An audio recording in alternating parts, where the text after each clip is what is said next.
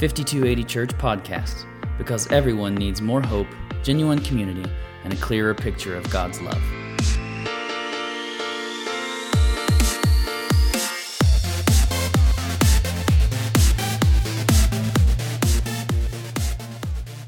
Hi there, and welcome into 5280 Church podcast. 5280 Church exists for those searching to know God. Whether you are a longtime churchgoer or spiritually frustrated and homeless, we strive to create a safe space where you can come interact with others on the same journey and ask the tough questions. At 5280 Church, we believe that Jesus is the ultimate personification of God, but we encourage everyone to be in their own process of seeking, finding, and knowing God. No judgment, no exceptions. You can join our community at our website, 5280church.com, or on Facebook at 5280 Church. Each Sunday, we broadcast a portion of our service on Facebook Live to give you a taste of what your experience will be, and so you can meet some friendly faces. Tune in and interact with our host, asking your questions and digging deep into all things spiritual. In this series, hashtag blessed, we are taking a close look at the beginning of Matthew chapter 5, a section commonly known as the Beatitudes. In this passage, Jesus declares a blessing over several categories of people. However, his choice of people groups is interesting. It seems he wants to write a script that flips our preconceived notions on its head. It's the poor, the weak, and the nonviolent that appear to receive Jesus' stamp of approval. What are we to make of this? And what does it actually mean to be blessed? Jump in with us as we seek to find the truth behind Jesus' famous mountaintop address. And without further ado, hashtag blessed.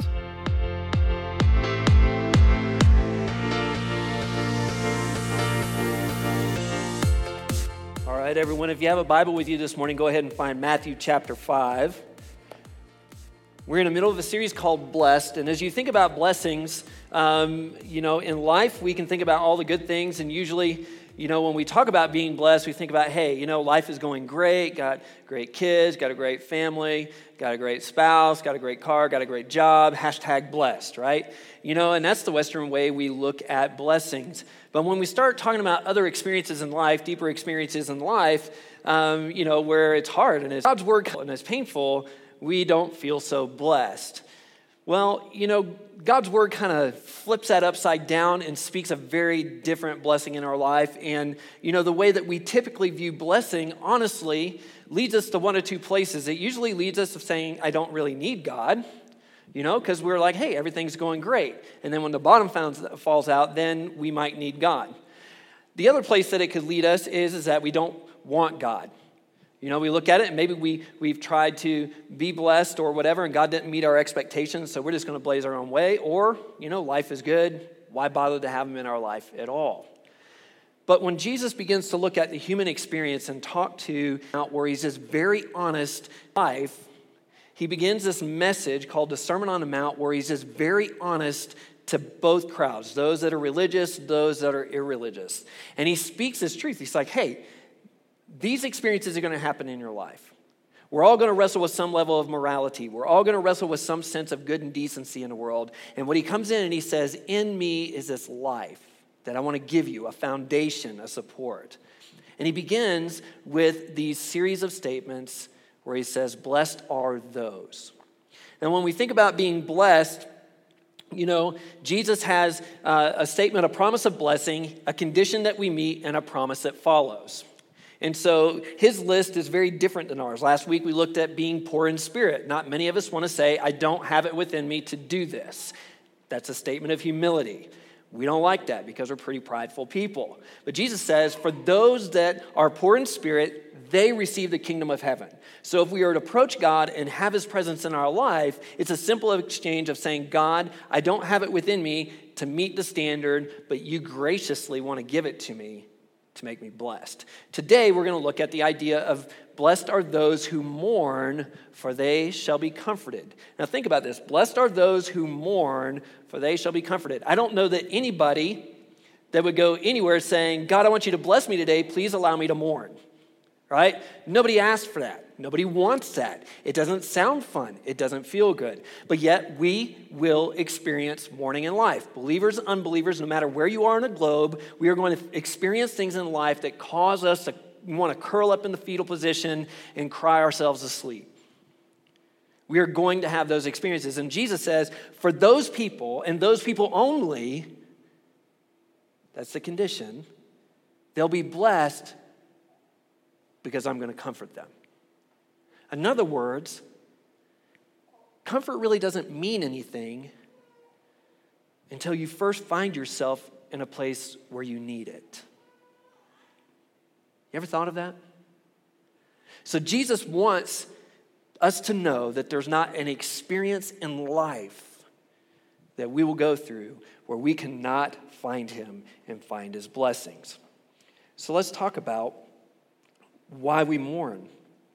You know, the, the idea of mourning means to be at a sense of loss. To be at a sense of loss. In other words, it's to have our hearts broken, right? So for us to mourn means that our hearts are broken over several things. It could be over broken relationships, right?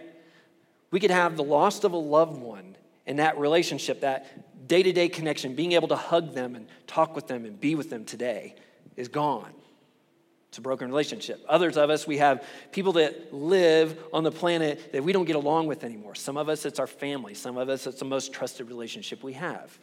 Broken relationships breaks our hearts brings us to a complete sense of loss, a sense of mourning, broken faith. Some of us have made promises to God, or some of us have found ourselves in places spiritually that we never wanted to go, never asked to go, and thought we would never find ourselves in. And we know that maybe we've done things and we suspect that we've disappointed God, and we feel like we can't come back home. There's a broken faith that's there creates a sense of loss, a sense of mourning. For others, it's broken dreams, missed expectations. I thought this would happen. I wanted this. I desired this. I planned for this. I hoped for this. I sacrificed everything for this. And after all, God, I was going to do it for you.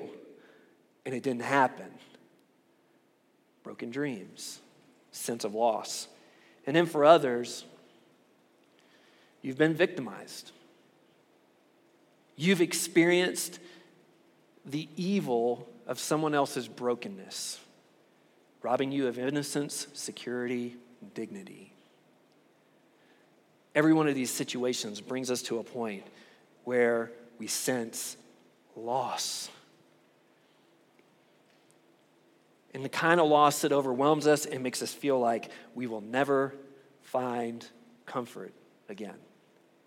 And Jesus says, those people those with broken hearts over broken relationships, broken faith, broken dreams, the brokenness of others, those people are blessed because I'm going to comfort them. So, what does it mean for God to comfort? Well, a little bit about the Bible for those of you that are new to studying, those of you that are watching by Facebook, maybe you're new to God's Word. The Bible was written, the original language was either Greek, Hebrew, or Aramaic. If it's Old Testament, it was written in Hebrew. If it's New Testament, it's either Greek or Aramaic. So, in other words, to really understand what the Bible means, we have to be able to do a little language study, a little word nerd moment for you here. When you look at the word comfort, it actually means to call near. To call near.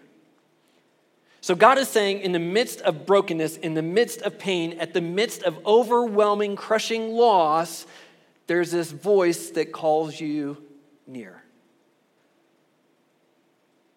God says that's the blessing. That I, in the middle of that pain, would call you near. So today, what I want to give you are five ways Jesus, Jesus comforts those who are overwhelmed by loss.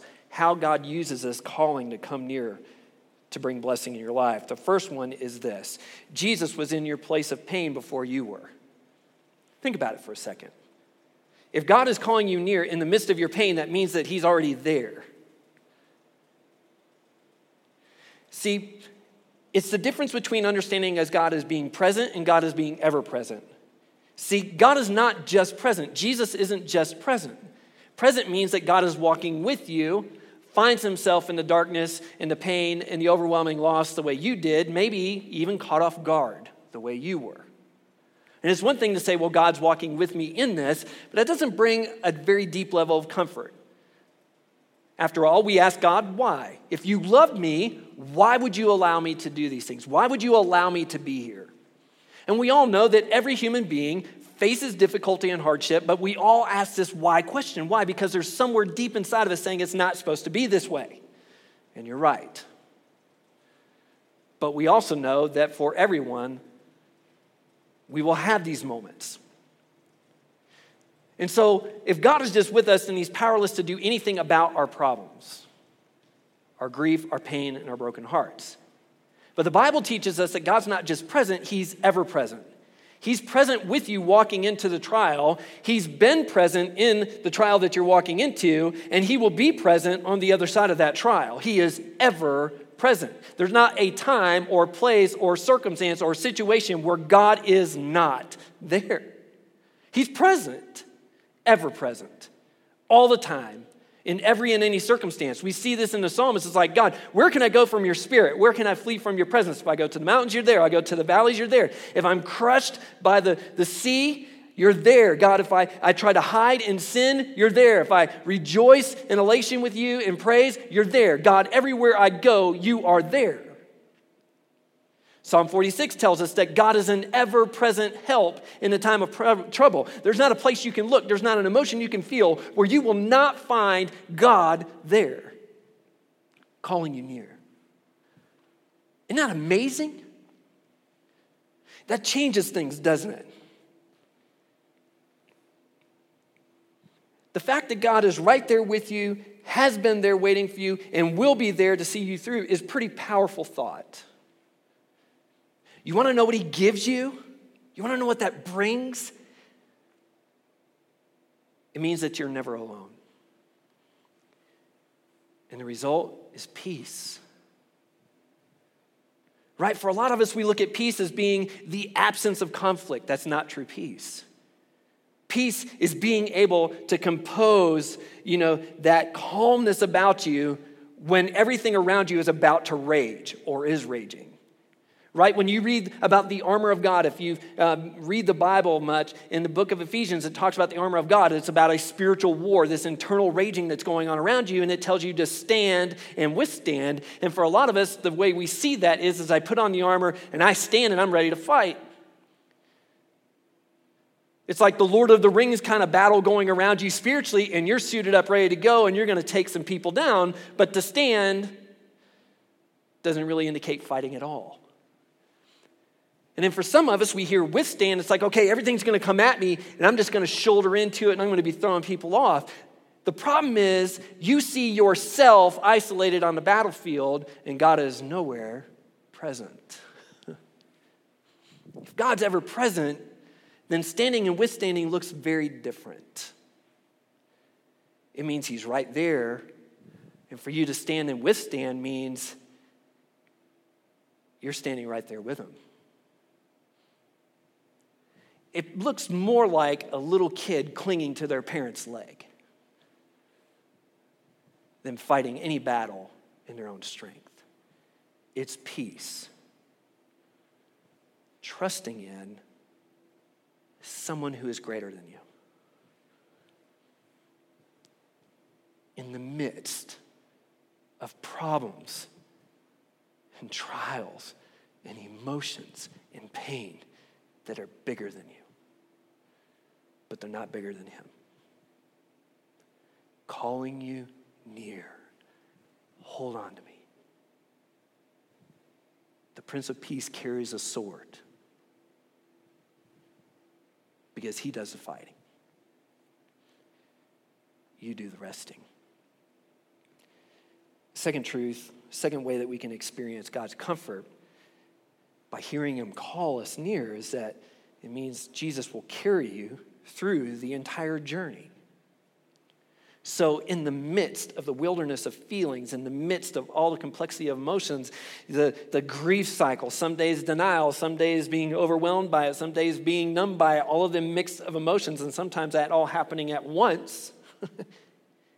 There's this voice calling you near, which means that he's ahead of you a little bit, which means he's going to see you through. Here's your way through and you have to go through it. Listen, if you didn't weep, you have not loved. If you have not experienced disappointment, you have not lived or tried anything. It is not a weakness. It is your greatest strength. It means that you're actually engaged with your life in the world and the circumstances that are going on around you. You're supposed to feel it. And you're supposed to see that God's calling you in the middle of it, and He will carry you through. Listen, you ever had anything happen in your life where you say, God, I am not going another step with you. I am done with you. I want nothing to do with you. You were supposed to do this and you didn't do it. I'm done. Three years down the road, you're still praying to Him. Might not be fun prayers, but you're still talking to Him. You're still this quiet tug in your heart. And it may look like heel prints and butt prints being drugged through the sand instead of that wonderful footprints in the sand poem where God carries you and the two sets of footprints disappear. And it's just one carrying. Yeah, right. For me, we're, we're fighting along the way a lot of times. And God's okay with that. Because you do not have a high priest who cannot sympathize, who cannot empathize. He felt it, he lived it he overcame it. Because you can't. See, this is what's amazing. He'll carry you through. It means you don't have to do it in your own effort. You don't have to pick yourself up. You don't have to dust yourself off. You don't have to make it happen for yourself. You want to know what that means? It means hope. See, most of us live with wishes. I wish this didn't happen. I wish this happened this way. I wish I would have done this. I wish God would have done that. You know, for some of us, we're crushed by many things. God, I wish I had not sinned against you and now dealing with these consequences. God says it does not matter. I will carry you through. God, I wish that my spouse would love me and not reject me and not walk away from me. God's like, I will never leave you or forsake you. I love you. I will see you through this. Whether our hardship comes at our own hands or the hands of other people, God is there. God, I wish this person had not, uh, you know, poured their evil out on me. God, I wish I had not become a victim. God is there saying, I will strengthen you. I will see you through. I will carry you. I love you. I care for you. And this does not change your worth. It's hope. The difference between a wish and a hope is who you're trusting to be healed. You're trusting a good God. And I know that's really hard, especially for those who have been victimized, because you're thinking, yeah, so much for God. When I cried out for help, He wasn't there. God loves all humanity, all humanity. Gives them love and grace unconditionally and sacrificially. That's the offer. Not just the good people, not just the innocent people. And I know that's really hard to swallow. But if God starts playing the head counting game, when do I draw evil and when do I smite people and when do I don't smite people? At some point, you have to recognize that at some point you've hurt another human being, intentionally or unintentionally. Maybe not to the severity that you've been hurt. But when should God draw the line?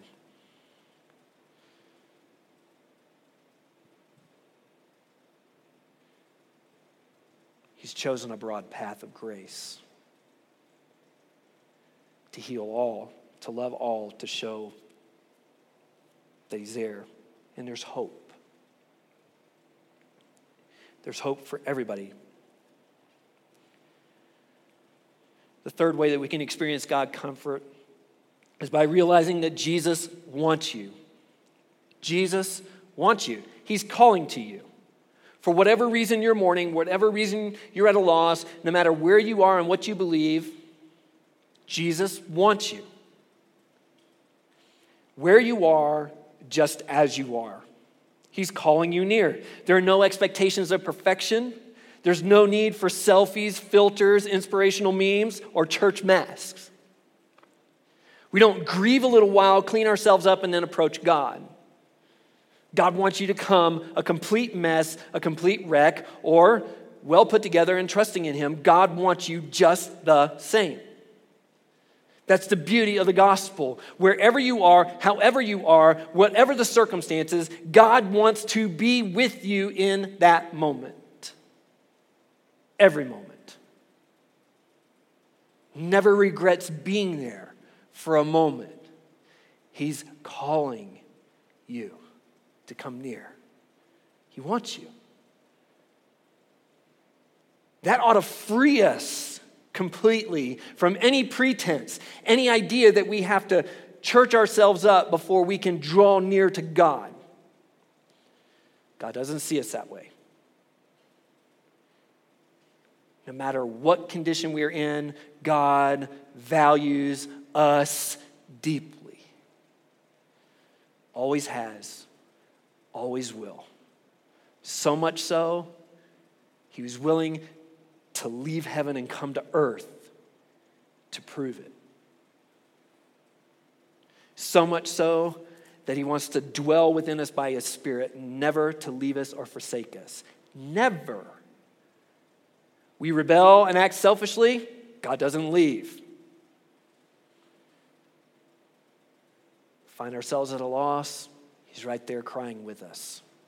Bible teaches us that he's close enough to catch every tear keeps it in a bottle, writes down every record, every moment that you experience a loss, remembers it, and it marks his heart the way it marks your heart. This is not religion. This is Jesus. This is life. This is a God who is your ever present companion. He wants you. You want to know what this is? It's rest. Comfort is peace, comfort is hope, comfort is rest. Come to me, all, all who are weary and heavy laden, and I will give you rest. Not a bunch of should haves, but rest.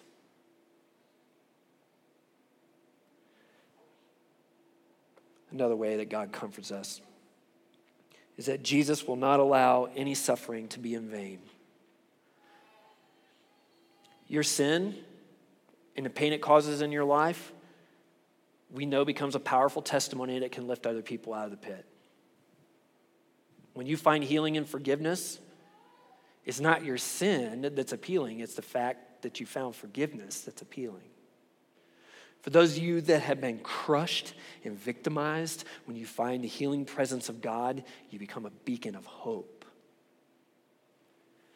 5280 has done an amazing job telling transparent stories. Andrea and I have opened up our lives and taken off the church pastor mask and showed you that we have done things in our life intentionally that have been disruptive to our testimony, but God has healed us.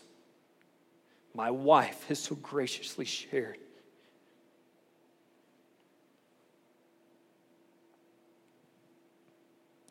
what was robbed from her. Her rage against a Savior that she has grown up hearing about her entire life in the healing process that God has brought in her life. And it's a power test, powerful testimony of God's love and presence, even when you're mad at Him and you don't want Him there.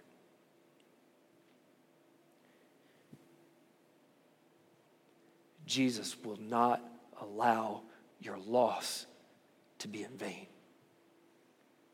He will turn your mourning into dancing. And that doesn't mean that it doesn't affect you anymore. It's this inward joy that it's a bittersweet experience. You're dancing, but you remember the mourning. It's not a detachment from the feelings. it's having them come full circle. See, we see this in first or second Corinthians chapter 1. Listen to what it says. It says, Blessed be the God and Father of our Lord Jesus Christ, the Father of mercies and the God of all comfort. The God of all comfort, who comforts us in all our afflictions, so that we may be able to comfort those who are in any affliction with the comfort with which we ourselves are comforted by God. So, as God pours his love, comfort, sustaining grace, peace, hope, love, rest into our life, we are able to pour those things out on other people. So it's not just we have God's presence in our life, but God's presence in other people being poured into our life as well. So, in other words, it's not just this internal spiritual thing, as powerful as that is, is that there's the opportunity for us to comfort with God's comfort people that are sitting next to us. Your suffering is not in vain. You will heal, and you can help heal other people. Which brings us to our last and final way that God brings comfort. And it's really the bottom line, if you will. And it's a simple promise is that you don't have to give in to the darkness. You don't have to give in to the darkness. People that have lost a loved one grieve so deeply, go so deep into depression that they feel like they have no hope, peace, love, or rest.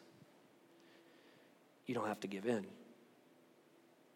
people that have had the betrayal of a loved one that have walked away, you don't have to respond by bringing more pain into your life. You don't have to sink into the depths of, I'm not enough, I'll never be enough, I might as well just throw myself at everything that comes my way.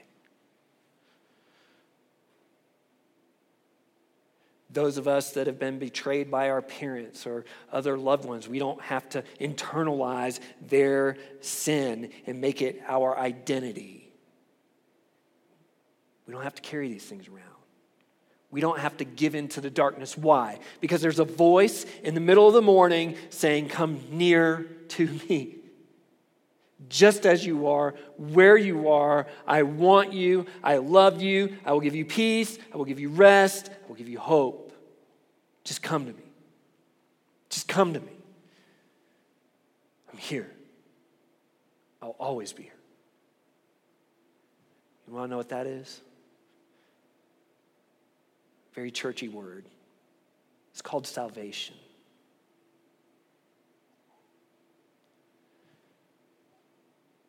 See, the message of the gospel isn't that God loves us. That's the motivation. But that's not the message. The message is redemption. What you have done does not define you and does not have to fill the world with hate and pain. What has been done to you doesn't define you and doesn't have to fill your heart with hurt and pain. It's redemption. God being able to take the darkness of the world and redeem it and make it light. That's the teaching of Jesus. And he offers us that with a simple invitation to draw near, to come, to believe that this is what he wants to give you, and to continue to believe that this is what will define your life, that you have nothing to earn or prove. See, this is the power of the Beatitudes. They build on one another. Blessed are the poor in spirit. Jesus, I have nothing to offer you spiritually. I've failed you. I've rebelled against you, and I've been selfish.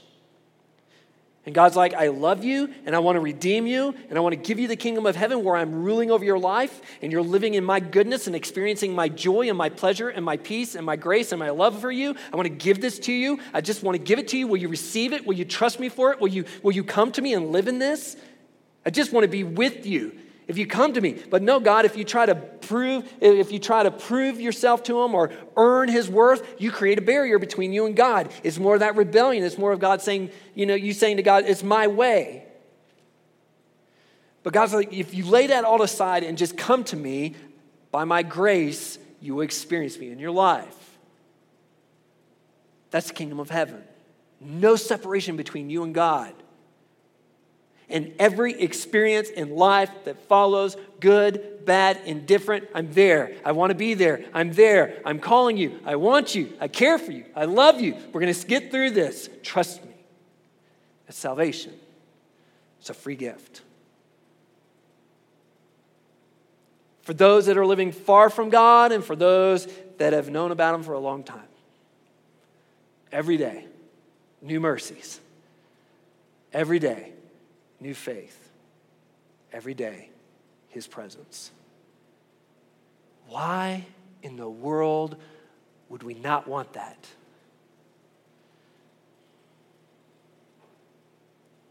Pride. See, application today is this lay down everything that you think you are or should be or what God expects you to be and just come to Him where you are. He's calling you.